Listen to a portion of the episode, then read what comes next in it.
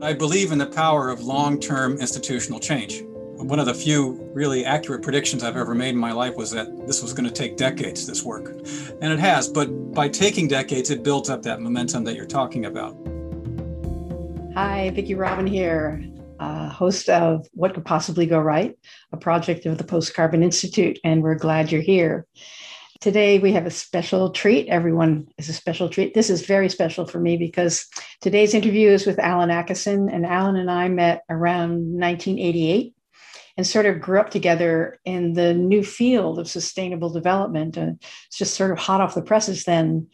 And together we started Sustainable Seattle, a citizen-led group that developed one of the first comprehensive indicators of sustainability. We said at that time that our goal was that sustainability would be considered in every decision in the city of Seattle. And that was sort of a bodacious goal, but that goal is being met many times over in many, many places. Alan's book, Believing Cassandra, is still poignantly relevant. It was a, a plea for decision makers at every level of society to take the data about our deadly direction seriously.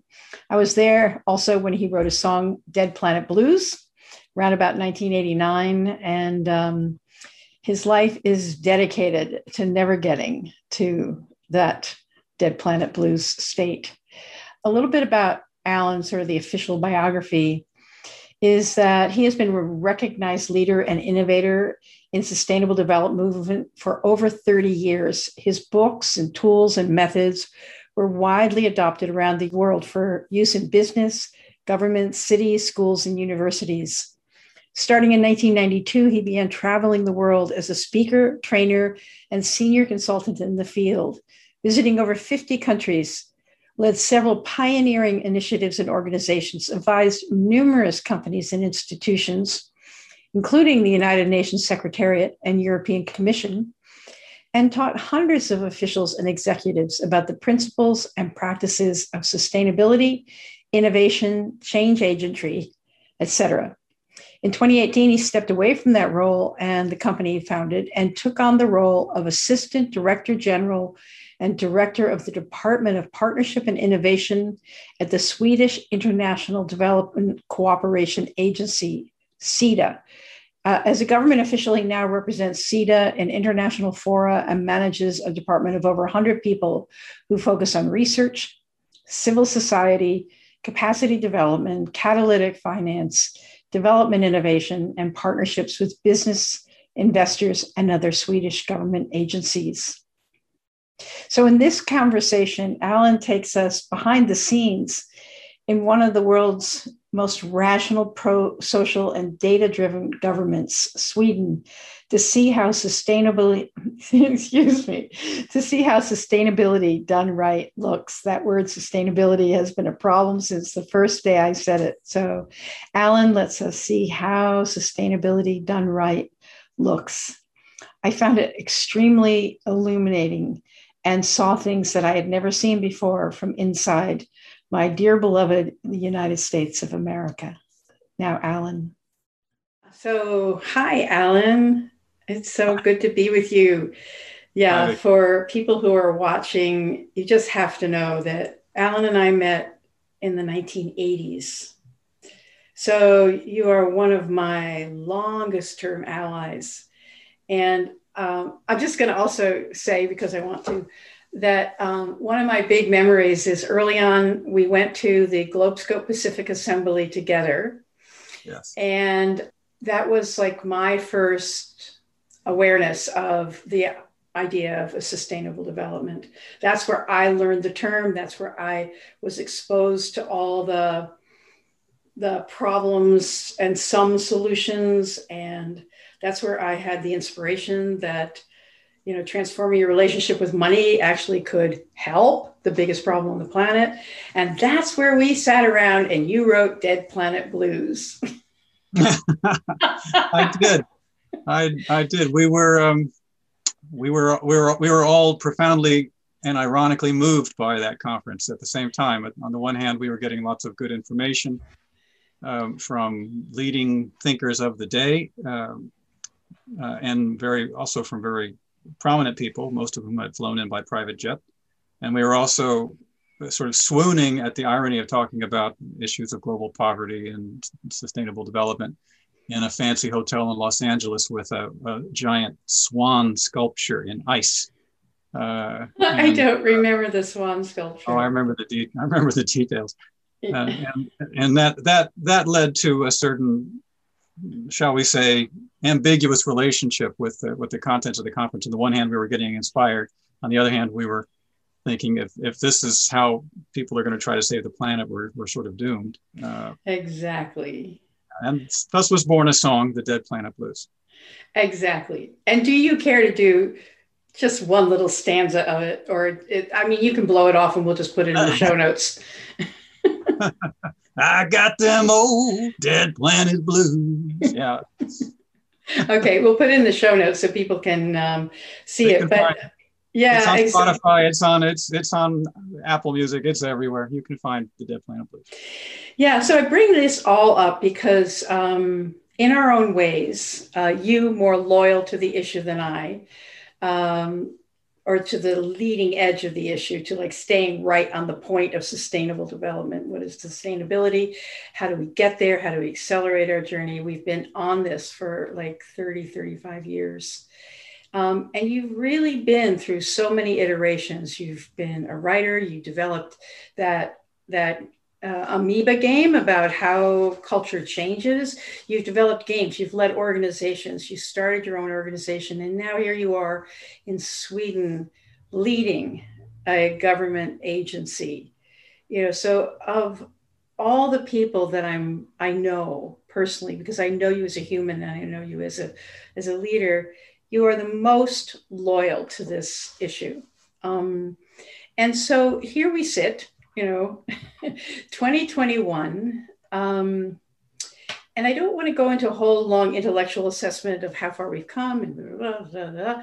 Um, I mean, from my point of view, we're not far enough by a long shot. And um, I would imagine yours as well. But it, it's like, where now, you know, given that there's been so much breakdown, the whether it's the pandemic or the, you know, I don't know how present our political insanity is in the United States, people in Sweden, but I guess, you know, the United States still sneezes and it actually affects everybody. So, you know, I mean, it's just been such a, a dispiriting year in terms of advancing the Sustainable Development Goals, advancing the project of sustainability, advancing the things that we need to, the moves we need to make in a systemic way to get ourselves where we need to go. Always, in any situation, wherever you are, there is still a window of opportunity. There's windows that open as things fall apart, you know? And so the question that we're asking all our guests in this podcast is, in the presence of all that is going wrong, you as a cultural scout, as somebody who can see far and serves the common good, what do you see emerging that we can cooperate with? What are the what are the energies right now that are alive that um, hold promise from your point of view? Hmm. Boy, you, you don't ask small questions, Vicki, nah. But then you, you never did. That's one of the reasons I always like hanging out with you. Uh, first of all, small a small correction. I don't I don't uh, lead a government agency. I lead a piece of a government agency. I'm I'm a, okay. I'm an assistant director general, which means I run a department, uh, one of five um, departments that do the work of the agency. Um, SIDA, as it's called, the Swedish International Development Cooperation Agency, which is like U S A I D for Sweden, you might say. And so it's it's kind of Uh, it's a little funny to listen to you describe me as someone who's on like the cutting edge when, of course, I'm sitting as a, a senior official in a government agency, and government agencies are not usually known for being at the very cutting edge. The fun thing about working at, working at CETA in Sweden is, is that it, it actually is um, in development cooperation terms and in the terms of the sustainable development issues that we've been working on for a long time. It, It is in many ways at at, um, at the cutting edge, and and Sweden itself is, you might say, a cultural scout in the development uh, cooperation community. A lot of a lot a lot of the ways that we work in development cooperation, sustainable development, working to help lots of other countries on their sustainable development journey, gets recognized and copied, and and we have the the, the benefit of, of being able to operate in, in that in that space in a way that, um, uh, despite the fact that we're pretty small compared to the country that you're living in, uh, we we uh, we we can have some influence there. Um, but it still is kind of funny to think of myself as somebody on the cutting edge, um, in the way that you've described people on your show here. And as I was listening to previous episodes, because um, sustainable, sustainable development for us at my agency in Sweden and in Sweden, it's, it's mainstream. It's, it's so mainstream. And, and that's one of the things that you might say, it's, it's funny to say that something being so mainstream is something emerging. But that is, I mean, we're finally at the point that you and I talked about thirty plus years ago that we needed to get to. We needed to get to the point where sustainable development and all that it means, a system, a systems way of looking at the world, integrating the environmental and the social and the cultural and the human, um, you know, not sacrificing uh, nature to increase economic prosperity, not sacrificing economic prosperity to improve nature, doing it both at the same time, uh, working to help people improve their own lives under the conditions that they determine are the ways to help their lives. All those things that were sort of a big dream thirty years ago, uh, sort of a pipe dream, you might say, a wild-eyed utopian vision, are every day for me now. When um, the Swedish government sort of, uh, you might call them auditors, or you know, study the, the way that our bureaucracy is, is running and whether or not we're following the, uh, the, the, the various st- steering signals that we're supposed to follow from our government. They're looking to make sure that we're doing things like working for environment and climate change, working for gender equality, uh, working to do development cooperation from the poor people's perspective, uh, and a lot more. So, I mean, the very first thing I want to say is, is that the thing that I see emerging, the, see that I see, the thing that I see that's positive is thirty years of watching a truly wild-eyed utopian dream uh, cooked up by a bunch of U N people and grassroots activists and academics uh, back in the seventies and eighties, uh, having become, and still in the process of becoming, uh, everyday business, everyday policy, everyday bureaucracy, uh, everyday, um, the everyday work of many, many thousands and millions of people. I used to do a thing, Vicki, where I would every year, uh, or every couple of years maybe, do a kind of armchair analysis of how many people were working on sustainable development. And, you know, when we first met each other, you know, it was in sort of the, the high three figures. Right. You mean one, two, three? Yeah, well, you know, there weren't many people. I, I'm, you know, it turns out I wasn't the first person to put sustainability on their business card, but but I was definitely, you know, among the earliest uh, in, in that in that regard.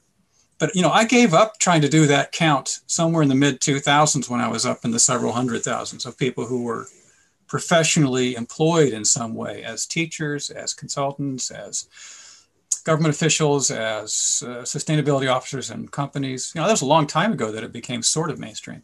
Now it's deeply mainstream. Now you have the point, now you're at the point where, and here's one of the things I think that people can start to think about where to, where to engage. We're at the point now where the f- entire financial system is at this tipping point moment of really embracing uh, a sustainable development perspective, where you know, the, the most influential leaders in the world are making public statements about diversity, about climate, environment and climate change, uh, basically issuing warnings to the boards of directors of the companies that they in turn own that, you know, we're going to be watching you and we expect you to perform on these issues. Uh, and if you don't perform, there will be consequences in terms of where we place our capital. And, and that means that people in their ordinary financial lives, thinking about their pension savings and everything else, are no longer restricted to tiny little niche funding opportunities.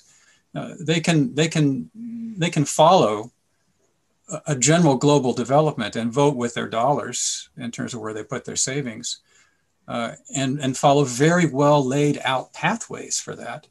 And I'm not just talking. And I'm not just talking about you know your ordinary saver. I can. I'm also talking about large scale investors can now follow the signposts and help create you know, half a million connections to off-grid electricity in Africa, which is good for the climate, good for literacy, good for women, uh, good for a whole host of issues. Uh, so there's no doubt about it that we're at the end of a, hopefully towards the end of a very down year in the area where I spend most of my working hours these days, uh, thinking about how to fight poverty and oppression with sustainable development. We figured we've lost maybe, we figure, the World Bank and others figure, we've, we've lost three to five to seven to ten years, depending on what you're looking at. Those are big numbers. We're not supposed to talk about problems on your show. No, it's but, okay. No, but, it's okay. But, it's a, but, but in terms of knowing what's emerging, you got to know what you're, what you're kind exactly. of Exactly, exactly. Uh, but what I, what I note is that while the world has sort of slid down the hill on some issues of climate change, we know how to climb that hill. We're not going to, it's not going to take that long to climb it back up again. And we've also found some openings of the kind that you're talking about. Uh, the whole dialogue around how to recover from COVID nineteen is all around building back greener, fairer. Better doesn't just mean, you know, richer. It means, it means better in the sense of in line with the planet's, the planet's boundaries, in line with uh, Uh, what's required to, uh, to achieve uh, a better life for everybody on the planet. So as you can see, I mean, if you, if you ask me another question, I could certainly spin a tale of, of woe, but, uh, and, and, and the last year has created a great deal of very, very serious woe for many millions of people. Uh, and that's something we just can't avert our eyes from. Uh, but at the same time, uh, we've also learned quite a bit about how to recover, what to recover, what to take from what's currently happening and, and use it, uh, for example, digital.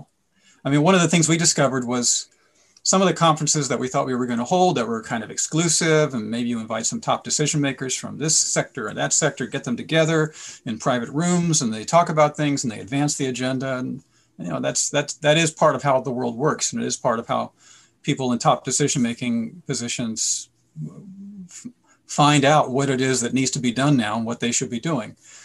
Uh, but what's happened now is, since you can't do that, a lot of those meetings went digital. They went big. And we discovered from our own agency that meetings that we thought were going to have one or two hundred people attending had six thousand people watching the video. Oh, wow. You know, and wow. six thousand people who, you know, some of them being influential. A colleague of mine who works in the United Nations recently was on one of these uh, digital meetings, and I won't give too many details, but it was it was a relatively high level event with the institutions that you hear about in the press. And afterwards got three phone calls from people who weren't actually even in that meeting, but who's, they were number one in their organization, their number two had been there, for example, and heard what my colleague had been talking about, and wanted wanted in, wanted to help, wanted had an idea uh, having to do with moving more financing into the area of sustainable development in poor countries. Uh, so, you know, one digital meeting probably did, did more than if it had been a real meeting with people flying into that particular city from all over the world and et cetera. It, it's still generated, or maybe it generates more. And, and in other ways, it also generates more inclusion, because people can participate in these meetings on equal footing. Uh, you know, it's, it's not like I arrived in first class and, and you arrived, you know, on on, the, on a boat with, with a bunch of bananas in the cargo hold. You know, we both arrived through the same digital fibers right. into the same digital space, speaking in, in uh, speaking to each other on the same terms. Anyway, so those are a few of the things I see emerging. I could babble on. And so there's Sweden, where you're having the experience of the fulfillment, you know, relatively, um, you know, stunning when you look back on it, stunning fulfillment of a pipe dream from thirty years ago, a context landing and influencing everything. You know, what we said back in nineteen ninety was we want sustainability to be considered in every decision in the city of Seattle. You know, we want it to be integrated. That was our goal. Um, and you live somewhere where that's happening.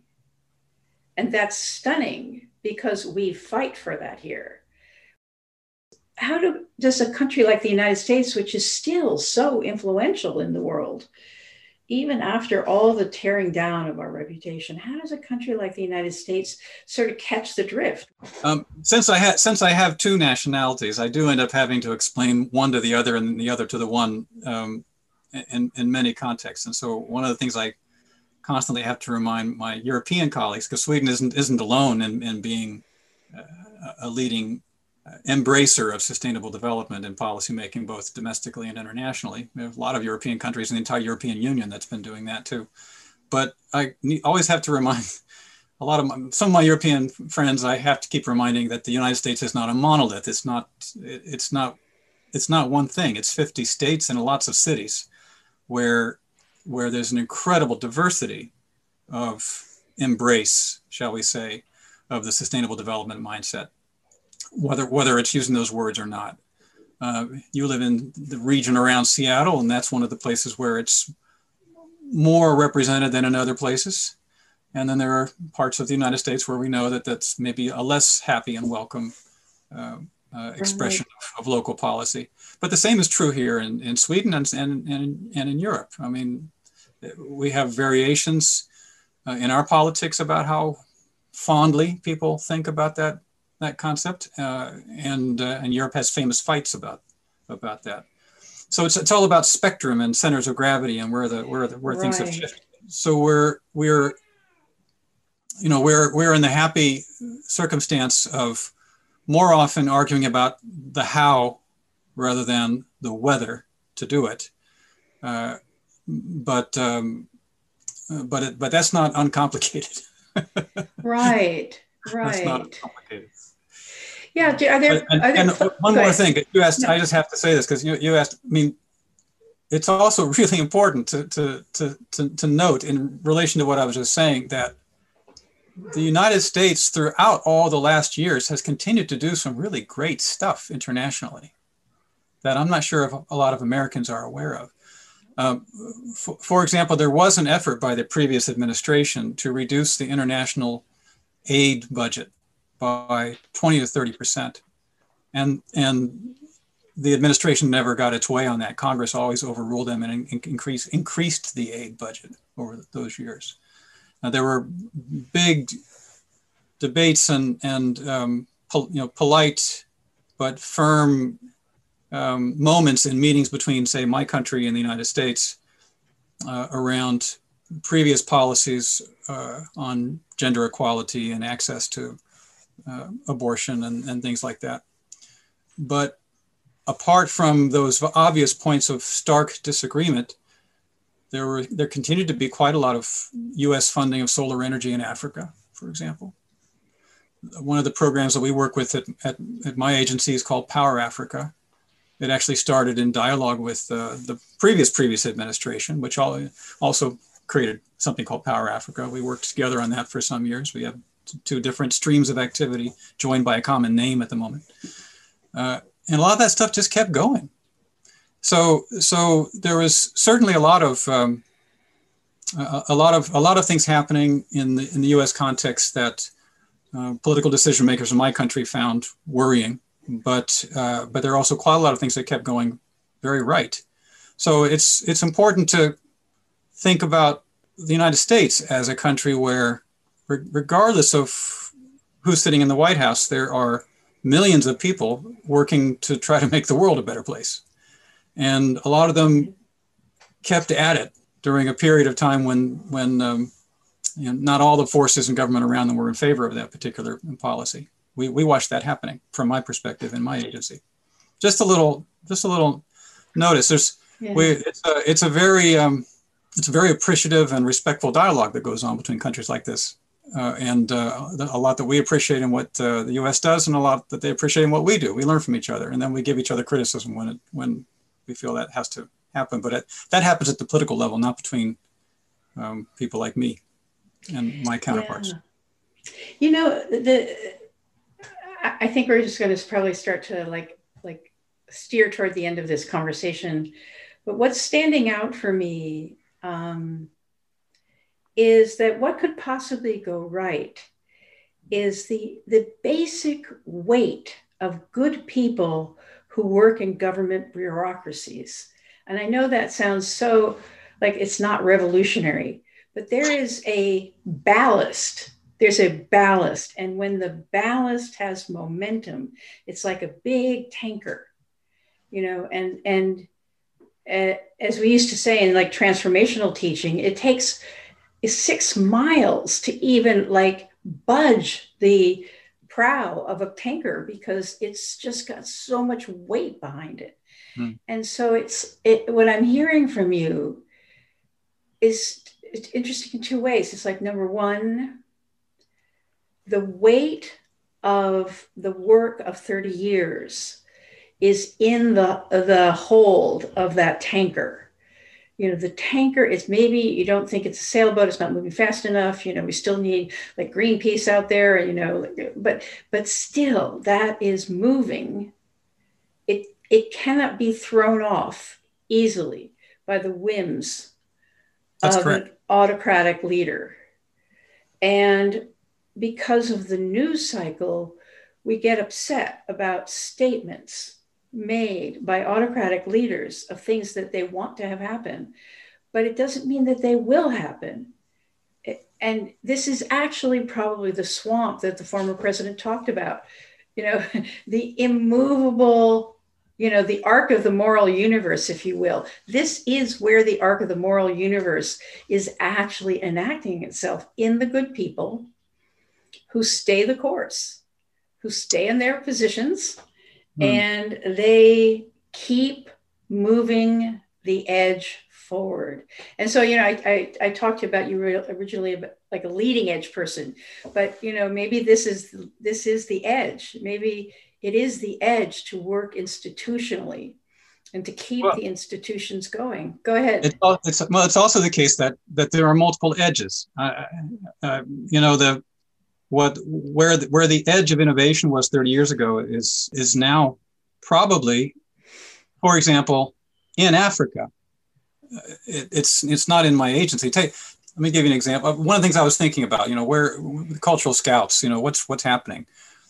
Uh, and and uh, and I'm, I'm glad you've gotten my one of my main messages, which I, which is, which is that um, uh, uh, that that I believe in the power of long-term institutional change, uh, and I believe in that since we first started talking thirty plus years ago. I, I think one of the one of the few really accurate predictions I've ever made in my life was that this was going to take decades. This work, and and it has. But by taking decades, it builds up that momentum that you're talking about. You know, we are heading in the right direction with storms to to deal with and all kinds of stuff.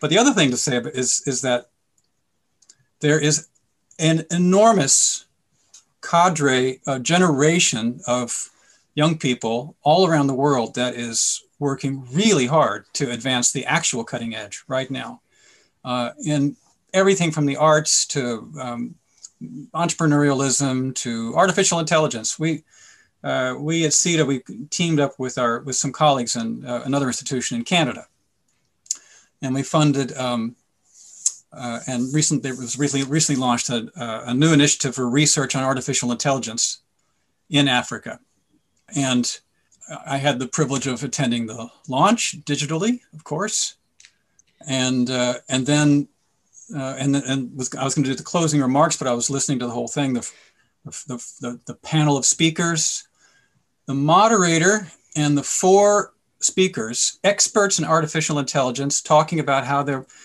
be, be working in the African context to make artificial intelligence more responsive to their needs, make sure that the frameworks for, for regulating it were uh, homegrown and, and to purpose and et cetera. It was for African women.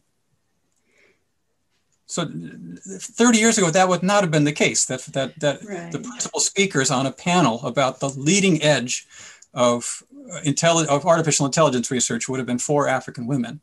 Uh, and I just thought, this, this is the cutting edge.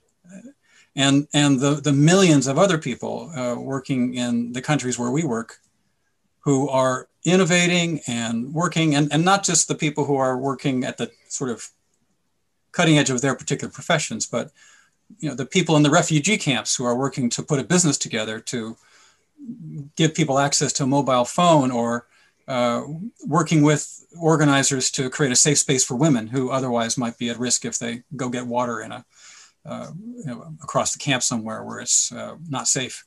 Um, all of those people are the real cultural scouts. That's what I want to say. Yeah, exactly.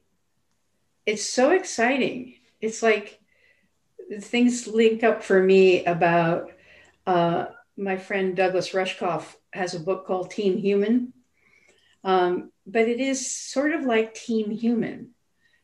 There's a game, and we and, and many of us are playing it, and we're playing it in our own places and in our own ways. But there's some sort of um, D N A of this thing that has come alive in amongst humanity.